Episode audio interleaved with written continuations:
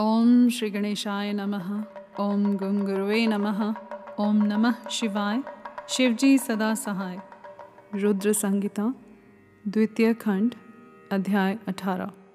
ब्रह्मा जी से दक्ष की अनुमति पाकर देवताओं और मुनियों सहित भगवान शिव का दक्ष के घर जाना, दक्ष द्वारा सबका सत्कार तथा सती और शिव का विवाह। ब्रह्मा जी कहते हैं, नारद तदंतर मैं हिमालय के कैलाश शिखर पर रहने वाले परमेश्वर महादेव शिव को लाने के लिए प्रसन्नतापूर्वक उनके पास गया और उनसे इस प्रकार बोला, ऋषभ ध्वज, सती के लिए मेरे पुत्र दक्ष ने जो बात कही है, उसे सुनिए। और जिस कार्य को वे अपने लिए असाध्य मानते थे, उसे सिद्ध हुआ ही समझिए। दक्ष ने कहा कि मैं अपनी पुत्री भगवान शिव के ही हाथ में दूँगा, क्योंकि उन्हीं के लिए यह उत्पन्न हुई है। शिव के साथ सती का विवाह हो, यह कार्य तो मुझे स्वतः ही अभीष्ट है। फिर आपके भी कहने से इसका महत्व और अधिक बढ़ गया। मेरी पुत्री ने स्वयं इसी उद्देश्य से भगवान शिव की आराधना की है और इस समय शिवजी भी मुझसे इसी के विषय में अन्वेषण कर रहे हैं। इसलिए मुझे अपनी कन्या अवश्य ही भगवान शिव के हाथ में देनी है। विधाता वे भगवान शंकर शुभ लग्न और शुभ मुहूर्त में यहाँ पधारे।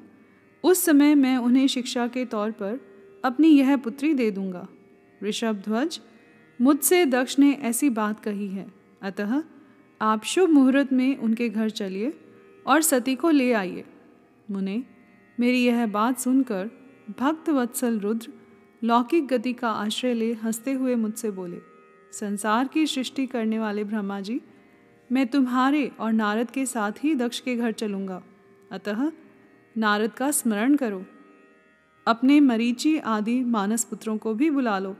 विधे, मैं उन सबके साथ दक्ष के निवास स्थान पर चलूँगा।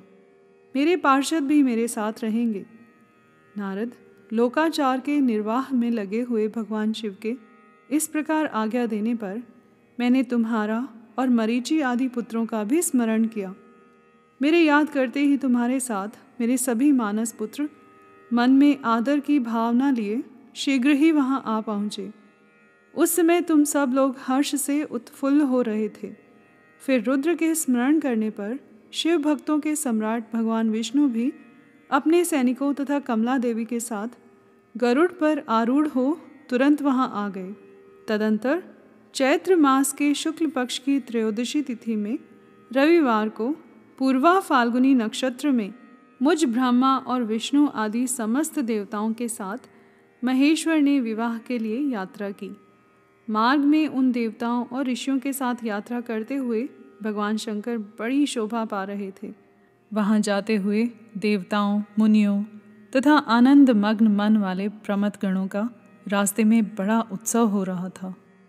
भगवान शिव की इच्छा से ऋषभ, व्याघ्र, सर्प, जटा और चंद्रकला आदि सब के सब उनके लिए यथा योग्य आभूषण बन गए। तदंतर वेग से चलने वाले बलवान बलिवर्ध, नंदिकेश्वर पर आरूढ़ हुए महादेव जी श्री विष्णु आदि देवताओं को साथ लिए क्षण भर में प्रसन्नतापूर्वक दक्ष के घर जा पहुँचे। वहाँ विनीत चित्त वाले प्रजापति दक्ष, समस्त आत्मीय जनों के साथ भगवान शिव की अगवानी के लिए उनके सामने आए। उस समय उनके समस्त अंगों में हर्ष जनित रोमांच हो आया था। स्वयं दक्ष ने अपने द्वार पर आए हुए समस्त देवताओं का सत्कार किया। वे सब लोग सुरश्रेष्ठ शिव को बिठाकर उनके पार्श्व भाग में स्वयं भी मुनियों के साथ क्रमशः बैठ गए। इसके बाद दक्ष ने मुनियों सहित समस्त देवताओं की परिक्रमा की और उन सबके साथ भगवान शिव को घर के भीतर ले आए। उस समय दक्ष के मन में बड़ी प्रसन्नता थी। उन्होंने सर्वेश्वर शिव को उत्तम आसन देकर स्वयं ही विधिपूर्वक उनका पूजन किया। तत्पश्चात श्री विष्णु का, मेरा, ब्राह्मणों का, देवताओं का और समस्त शिवगणों का भी यथोचित विधि से उत्तम भक्ति भाव के साथ पूजन किया। इस तरह पूजनीय पुरुषों तथा अन्य लोगों सहित उन सब का यथोचित आदर सत्कार करके दक्ष ने मेरे मानस पुत्र मरीचि आदि मुनियों के साथ आवश्यक सलाह की। इसके बाद मेरे पुत्र दक्ष ने मुझ पिता से मेरे चरणों में प्रणाम करके प्रसन्नतापूर्वक कहा, प्रभु, आप ही वैवाहिक कार्य कराएँ तब मैं भी हर्ष भरे हृदय से बहुत अच्छा कहकर उठा और वह सारा कार्य कराने लगा। तदंतर ग्रहों के बल से युक्त शुभ लग्न और मुहूर्त में दक्ष ने हर्षपूर्वक अपनी पुत्री सती का हाथ भगवान शंकर के हाथ में दे दिया।